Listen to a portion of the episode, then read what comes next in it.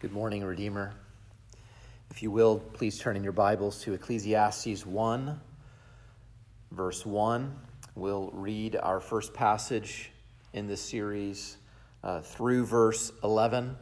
Last week we started the series, which um, I, I, described as, as being summarized uh, in this sentence This world is full of frustration, so we should focus on fearing the Lord.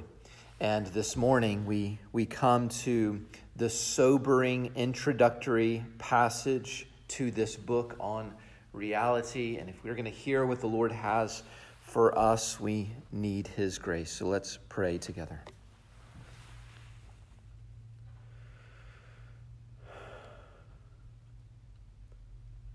Oh God, you have promised that you will send out your word and it will not return to you without having accomplished all that you sent it to accomplish.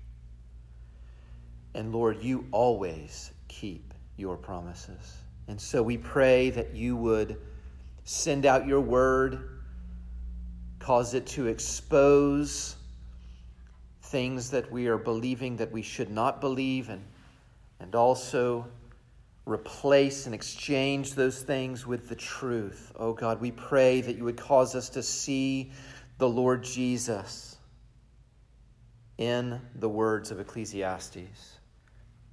And we pray this in Jesus' name. Amen. Ecclesiastes 1, verse 1. The words of the preacher, the son of David king in Jerusalem. Vanity of vanities, says the preacher. Vanity of vanities. All is vanity. What does man gain by all the toil at which he toils under the sun? A generation goes and a generation comes, but the earth remains forever.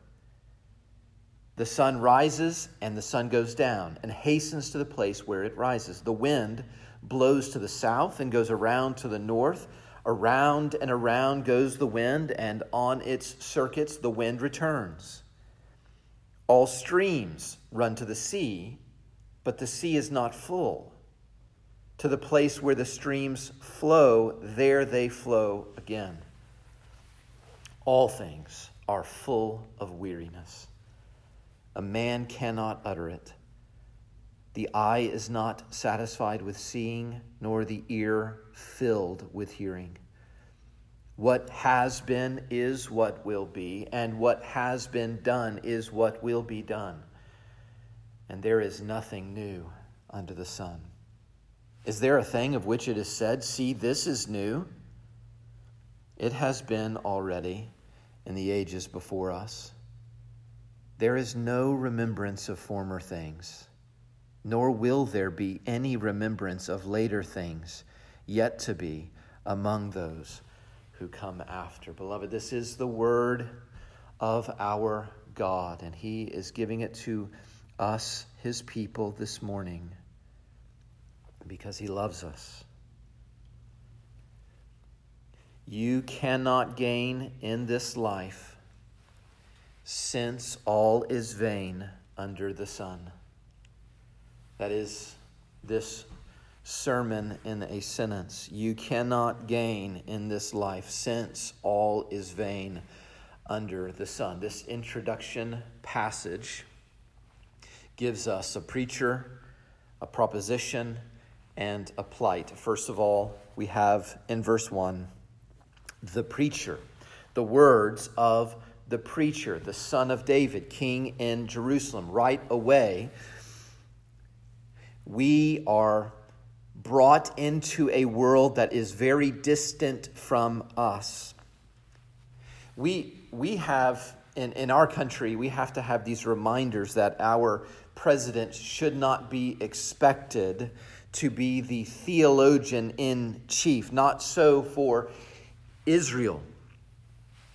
When God's people were a nation, then their leader had to be this combination of a royal preacher, or you could put it this way a pastor king. He was not just defending and leading a nation among nations, he was uniquely leading the people on this earth who know God. Now, I, I the, the only way for me to have certainty to call this preacher Solomon would be if God told me to in the text. And that's not explicit here, but I, I, am going to mostly refer to him, I intend to anyway, as preacher throughout this series. I will, from time to time, I'm sure, call him Solomon because I assume that's who it is. And that's what my, I'm assuming for three reasons. Number one, uh, the saints before us in majority, understand that Solomon wrote the book of Ecclesiastes, but they have good reason to, to believe that. The second reason I will assume this is Solomon is because of what happened to Solomon. Whenever he was given this request from the Lord, he asked for wisdom, and God gives him that. He's known as the one who is uniquely wise in the Old Testament. So he, number three, is the author of other wisdom books the, the book of Proverbs, the, the book, the Song of Solomon. He is uniquely the wise king in the Old Testament. And so he is giving us in the book of Ecclesiastes, whether this is Solomon or someone who's, who's meaning to make us think of Solomon he is giving us throughout this book real talk for real life. And because of that, even though there are plenty of preachers, plenty, and, and increasingly more and more preachers out there today who you should not listen to a word from, this is the king in Ecclesiastes who is going to shepherd us not only to the truth, but to the giver of truth. If you'll look in, it, in Ecclesiastes chapter 12, right at the end, this, this, this is said in verse 11 The words of the wise are like goads, and like nails firmly fixed are the collected sayings. They are given by one shepherd.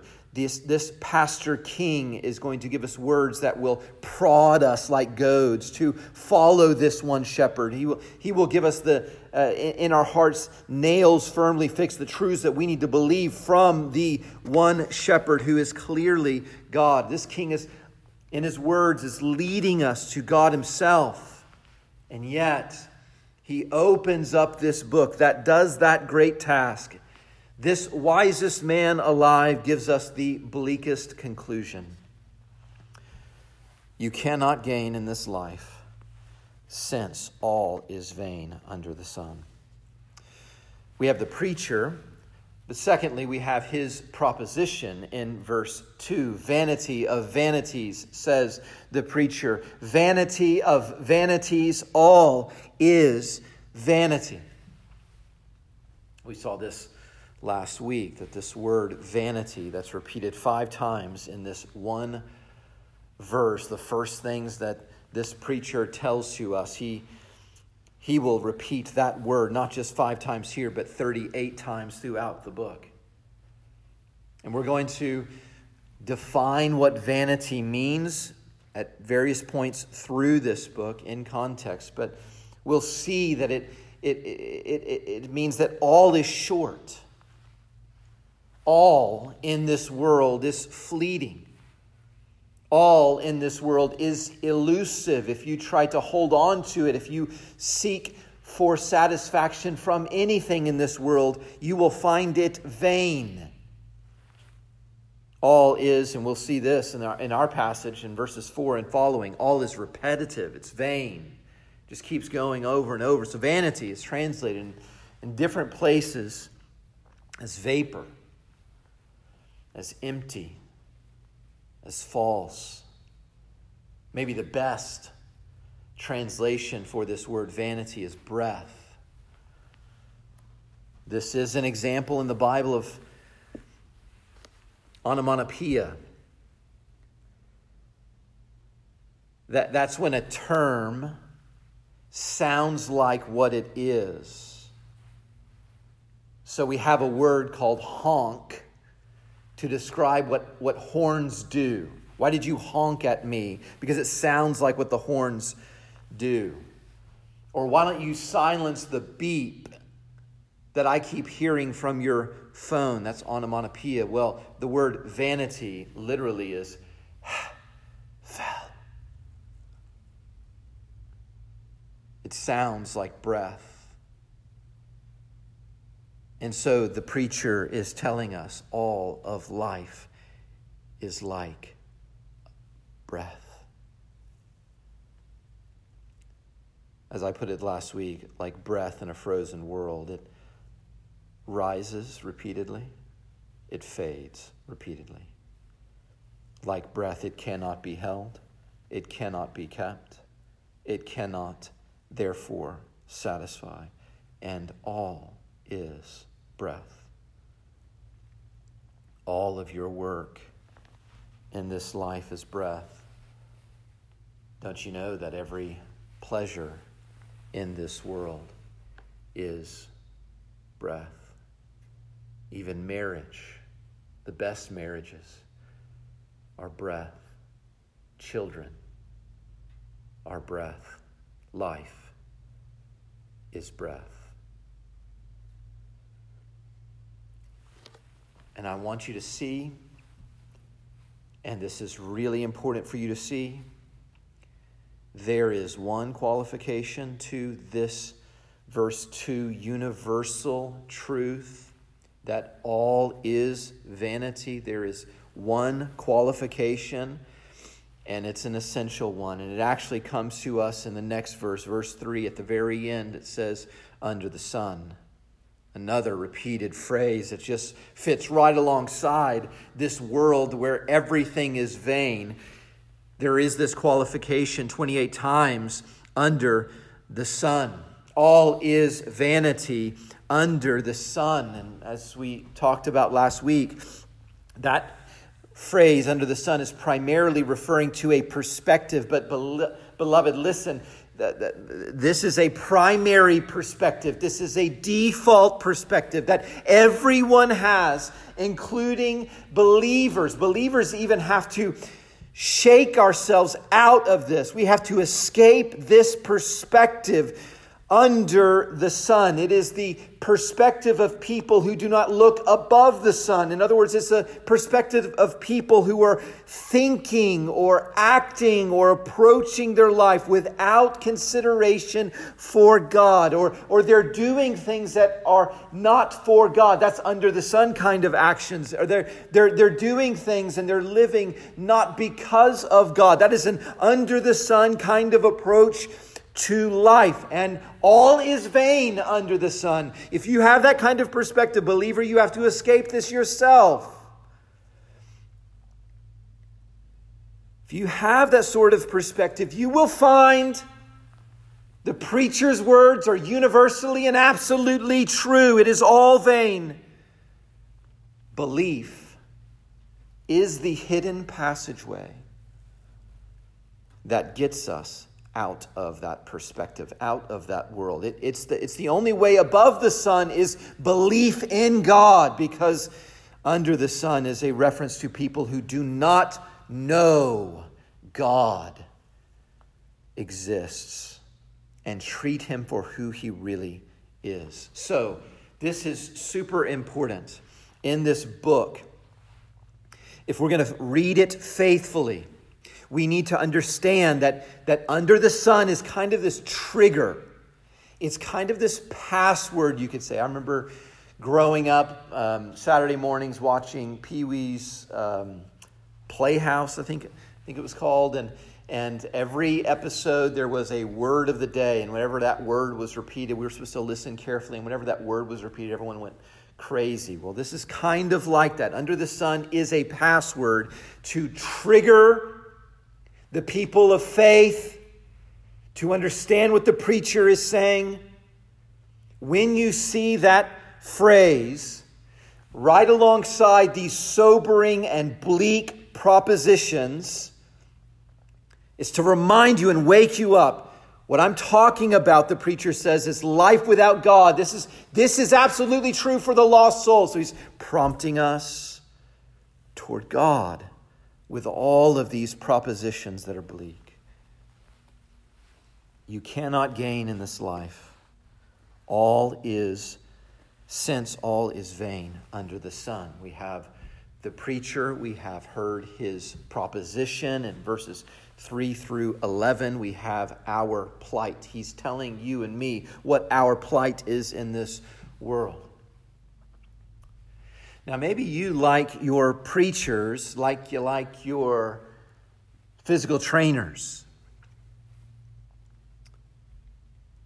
You know, you want, you want to find a preacher, and mainly want to listen to a preacher who is someone who is able to maybe get more out of you than, than you can get out of yourself, who, who believes in you and all of your potential, who's going to push you, yes, to make you your best self, to live your best life. He will push you to the limit like a good physical trainer, but not crush you, who will encourage you along the way and with phrases like no pain, no gain. Okay, well, if there's, there's no way to get gain except for through pain, then I'll fight through these last reps.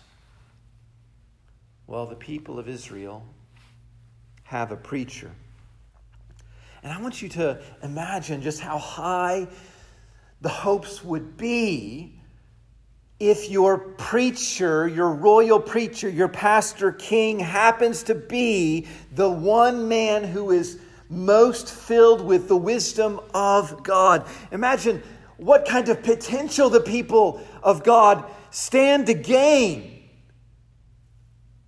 If that is your leader, and he stands up as he gathers the people of Jerusalem behind this pulpit and he gives his first point after that proposition. And here is the point since vain, all pain, no gain. You hear the difference? His message is not if you spend the pain, you'll get gain. No pain, no gain. His message is since all the world is vain, after all the pain that you experience, you will have no gain. Since vain, all pain, or the word he uses in verse 3 is toil, all of your life's work, you will have at the end of that nothing to show for it. See, verse 2 begs this question that the preacher anticipates. And, and so he asks it in verse 3 and answers it in verses 4 through 11. He asks it, What does man gain by all the toil at which he toils under the sun? If this whole world is vanity, then what, what gain are we going to get? The answer, given in two stanzas of poetry, in verses 4 through 11. What gain? After all the toil you toil, nothing. Look in verses 4 through 7. He starts to answer this question by saying, You will have no return on your toil, your difficult, lifelong work because this is, here it is, a come and go world. The preacher is explaining there will be no gain after all your toil. He explains that by talking about the earth's rotation. You see that in verses 4 through 7? It's this rotating thing. It's this endlessly repeating circuit. Verse 5 talks about the sun's circuit rising going down, getting in its place to rise again. Verse 6 is wind. It just it goes around and around until it returns to the beginning of its circuit and then it just goes again. Verse 7, it, there's this stream that is endlessly repeating. It is going constantly toward the sea, and yet the sea never seems to fill up. The stream just keeps on flowing, flowing, but not filling.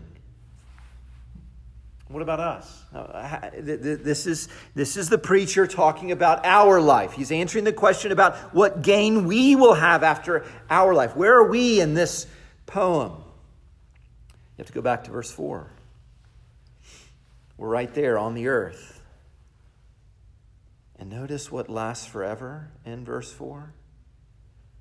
The earth lasts forever. You and I are just one of the generations. In other words, every, every other verse talks about how the sun, the wind, and the, and the waters, they stay on this orb and keep on making their runs. But we are just one cycle. We just have one go around, and another comes up. So I, I, think you can put the preacher's word to the test. I think maybe, maybe this summer you, you feel comfortable enough to go to Galveston. And I, I want to encourage you to, to go and, and, and situate one person on the shore and, and make sure they've got this really good kind of panoramic view of the Gulf of, of Mexico. And then, and then another, another friend uh, uh, uh, comes, and, and, and I, I, would recommend the one who has the, the largest hands, or, or even better, uh, give them a huge bucket. And I want that person, while the first one is watching the level of the Gulf, I, I want that one person to start shoveling loads and loads of water, throwing it on the beach. And, the, and then the first person just watches that level shrink until the whole Gulf and eventually the Atlantic Ocean is totally empty.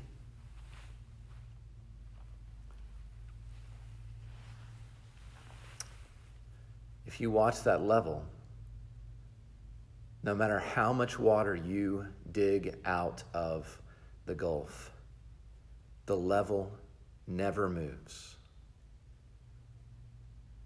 And so on your drive back, you can be sure to rebuke the Brazos River for wasting its life constantly sending water to that gulf and never actually filling it and never really making a difference for it.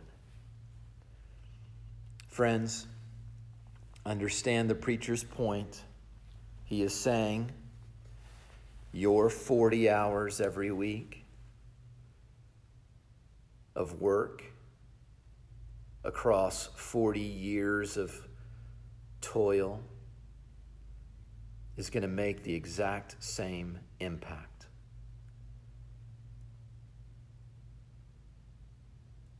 that should get you ready for Monday, won't it? I've got more of this stuff for you next Sunday. You understand this, don't you? You've seen this to be true in your own life. You understand the cycle of toil and no gain. I understand it. Every week, I have to produce a sermon, which, whatever this looks like to you, it's like a mountain to me. Every week, produce it. And then the sun rises and I'm at the bottom again. And it is not clear that it is doing anything. Or maybe you're a mom and every day seems the same a long to do list that barely gets a dent in it because your day is filled with disciplining children. Everyone has an understanding of what the Mondays, a case of the Mondays, feel like.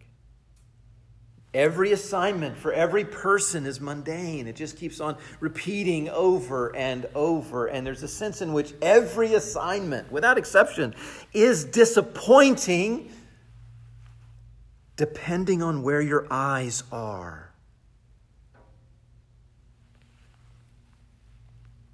Now, what, what, what does this cyclical nature of life have to do with his answer? Well, how does it answer? There is no gain no matter how much toil, because it's cycling constantly your toil. Here's, here's what he's saying especially in light of what verse 4, the meaning there is. You are on this merry-go-round along with all the other elements the sun, the wind, the water. But you're going to be thrown off the merry-go-round quicker than they will be. Here it is. He's saying, All your work all you do to make a better life for yourself, to make your life filled with meaning. All of it, here's the point of comparing us to the earth that remains forever and what's on the earth that remains forever. All of it and all your work ultimately cannot stop you from dying and another generation just replacing you. You see, the pastor king, we will see throughout the book of Ecclesiastes, he is preaching in a Genesis 3 world. He gives us clues right from the beginning. Verse 3, he says, What does Adam gain? What does man gain is, is a reference to Adam and all of his children. Verse 3 also uses the word toil, which is which is a reference to the curse of Adam after he sinned. His work would change. It would become this. It would become this thing where he would work all day by the sweat of his brow and he would barely get. He would not be fruitful. It's there in the irony in verse 4 when the earth was made for the use of man, but the earth outlives man. It's there in verse 2's repetition of hevel, which is a form of the word Abel, who, because sin came into the world, was murdered by his own brother. In other words, this, this world is crooked, it is cursed. The, the wages of sin is, is death, and it, and it goes to everyone. In other words, I want you to hear this, and you'll hear this over and over. Vanity, the vanity of your experiences in life, is preaching to you that God is faithful. He's faithful. He said, Adam, if you disobey me, you will die, and the world will be cursed it will become crooked and what it was not supposed to be. And so, every time, friends, you experience a taste of this, this world is not what it should be, it is vain. You are hearing a sermon. God keeps his word, he still is keeping it because they did disobey, and this world is crooked.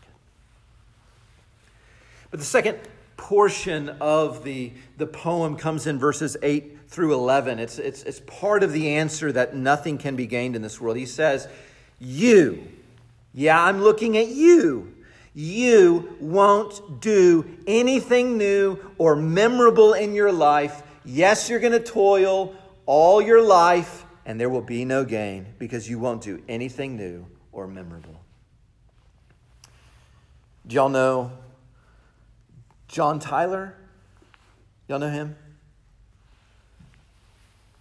Uh, let me give you a hint. He's in this really exclusive club of people, of which there are only 45. I saw his name this week under a list of the, the greatest presidents the United States, States ranked. And I just didn't believe it. I, who's John Tyler? You're telling me he's a president? I don't remember.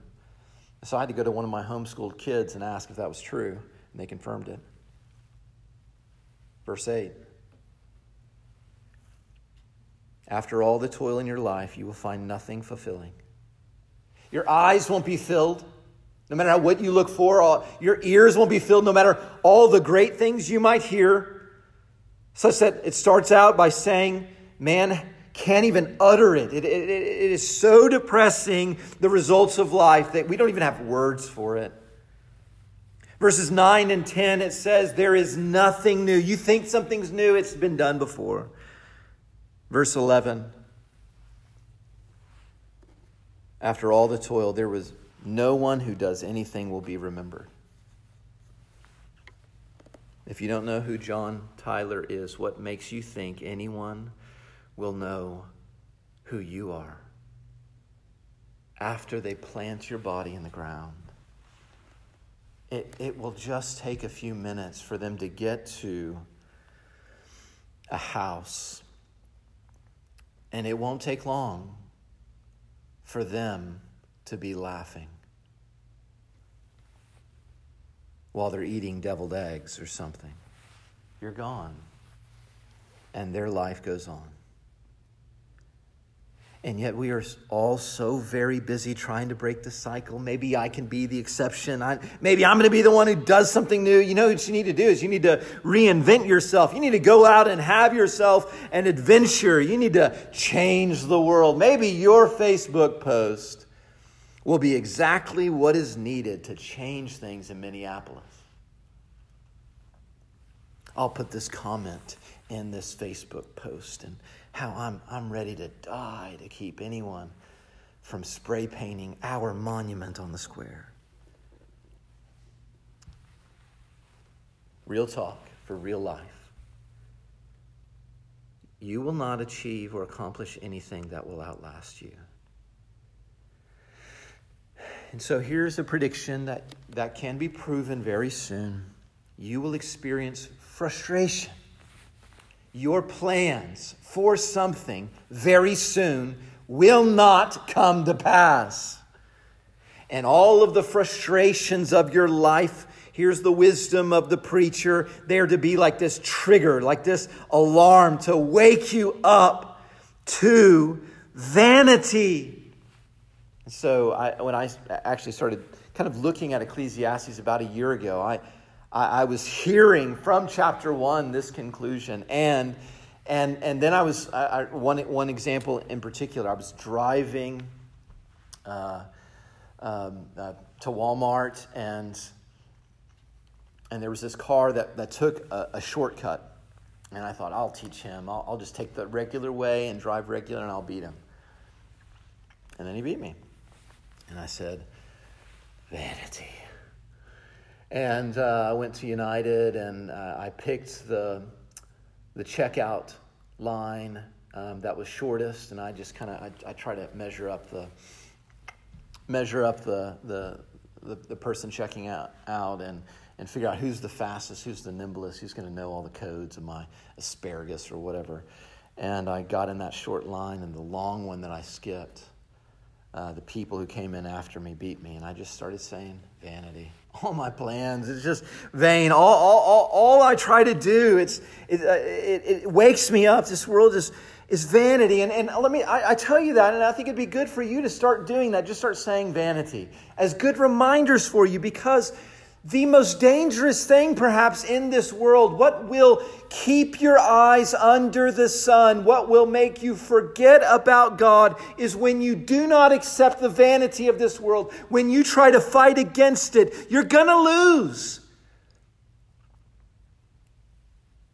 And so let me encourage you to give your life not to what will not last, but to give your life to what will last. I want to encourage you to not wait, like so many people do, till their deathbed. And then they just start concentrating. Then they start focusing. You don't know if you've got a deathbed. Devote your life now to something that lasts. I've titled this sermon, All Pain no gain. Right out of verse 3. Because our pastor king, you know, in, in, in, in this book, he's going to let joy peek in a little bit later, but not here. Not in this controlling intro. He wants to drive us from the beginning to this decision. Well, what is the point of all of this? Who can deliver me from this deadly and pointless merry-go-round? And there is an answer. But you have to feel the pointlessness to even identify and recognize what is the answer, who it is that can break this cycle. It is only the one who can break the curse.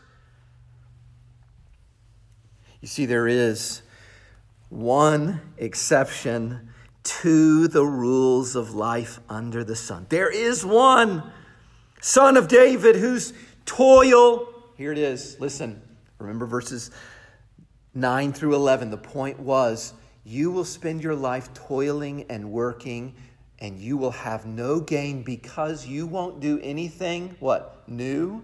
And you won't do anything remembered.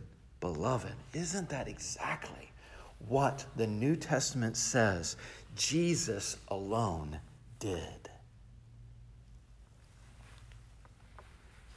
Something new and a work that is remembered to this day and will be forever.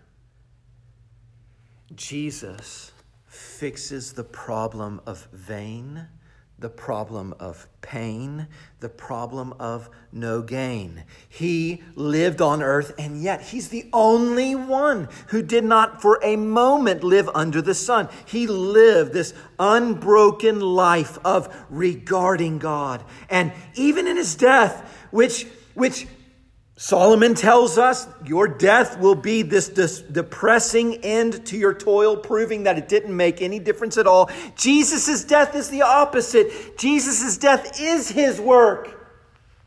It is what all of a life obeying God and keeping his commandments and fearing him led to. God promised way back in Genesis 3 I will curse this world of Adam and someone's going to come to take his punishment. Someone's going to come and bear the curse and in that way bring salvation. And Jesus came and had a sinless life, not deserving death.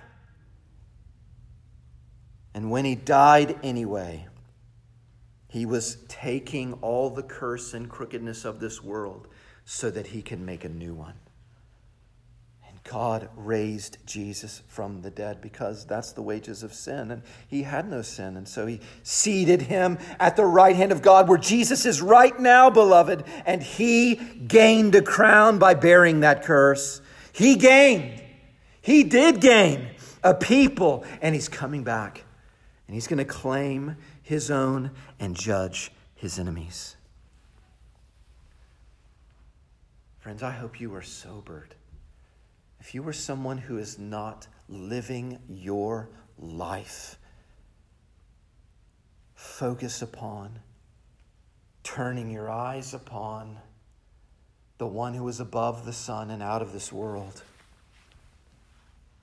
I want you to hear what that wise man said. Jesus said, What will you gain if you gain the whole world the answer is nothing. Even if you were able to become a titan of industry, to fill your home with people you love, to, to try to fight against all the cycle, then you would die. And you could pre- present all of that, all your money, all your possessions, all your so called happiness to God, and He will say, It's not enough for your soul. You will answer to me now, and you will go to hell forever to pay forever for how you disregarded me. The only thing that can save your soul is my son, and you disregarded him and tried to make a name for yourself. So, listen, all of you, turn your eyes upon Jesus and look full in his wonderful face and the things of earth will grow strangely dim in the light of His glory and His grace, which we know when we turn from living for ourselves and receive forgiveness by trusting in Jesus alone. Let me give a few words in closing to those who are here who do believe in Jesus. I want you to hear this the difference between us and the rest of the world is not just that we're you know, not unaware of the judge. You know, that, that, that, that's, that, that's the perspective of those whose lives are lived under the sun. They don't understand they're supposed to fear God and that He will judge them. That's not the only difference between us and them, is that we're aware of the judge. Here's the difference we have a Savior who took the judgment already. So that what the world is waiting for, we will never receive. God has taken Jesus' blood as payment for all of our sins, past, present, and future. And there is no judgment for us. He's a Savior.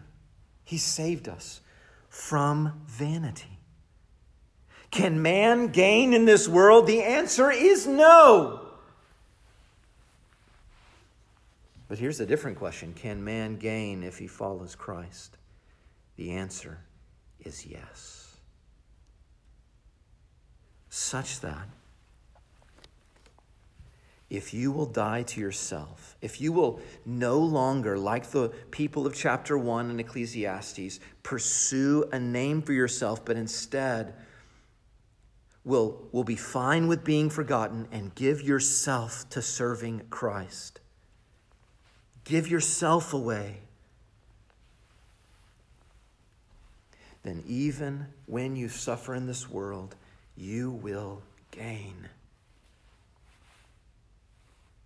1 Corinthians 15 says, Be steadfast, immovable, always abounding in the work of the Lord, knowing that in the Lord your labor is not in vain. Here's the exception, the one exception to the Ecclesiastes world. As one man put it, just one life, it'll soon be past. Only what is done for Christ will last. He is making all things new in a world where there is nothing new. He is the exception. And, friends, never forget, He will be remembered. Therefore, if we toil, if our life's work is spent just devoting ourselves to making Christ known, we will be doing the work that God is committed to if we devote ourselves to building up the church, the people of Christ, to strengthening them, to encouraging them, to multiplying them, to comforting them. That is the work that Jesus, who never fails, is behind. We will be giving ourselves to a project that God Himself has guaranteed success of. That means that there is not a moment that you are reading God's word that is vain. There is not a sermon that you're listening to that is done in vain, a prayer done in vain, uh, evangelism, sharing the gospel. I, I had to rem- remind myself this week, I need to lift my eyes to Jesus above this world because sometimes preaching feels like it's in vain. Sometimes Moms, I'm sure your instructing of your children, your discipline of your children feels like it's in vain. It often will feel like it, but beloved, this is what it means to be a believer. We are the ones who don't trust our feelings, we are the ones who trust our Savior. And He says this that every work that is done for Him, every work that is done because of Him, every work that is done in the strength that He provides will last that God Himself is taking note and will remember it. So that if we are in Christ, that merry-go-round that ends for us when the next generation comes, if you finish trusting in Him, death is gain. The gain of all he earned for us. It is death that gives it to us. Apart from Christ, you cannot gain in this life, since all is vain under the sun. Oh God, we pray that you would cause your word to bear fruit in our hearts, that we might turn our eyes to Jesus and the things of earth would grow strangely dim, and that we would devote our whole lives to what it will not be in vain. We ask this for the glory of our Savior. Amen.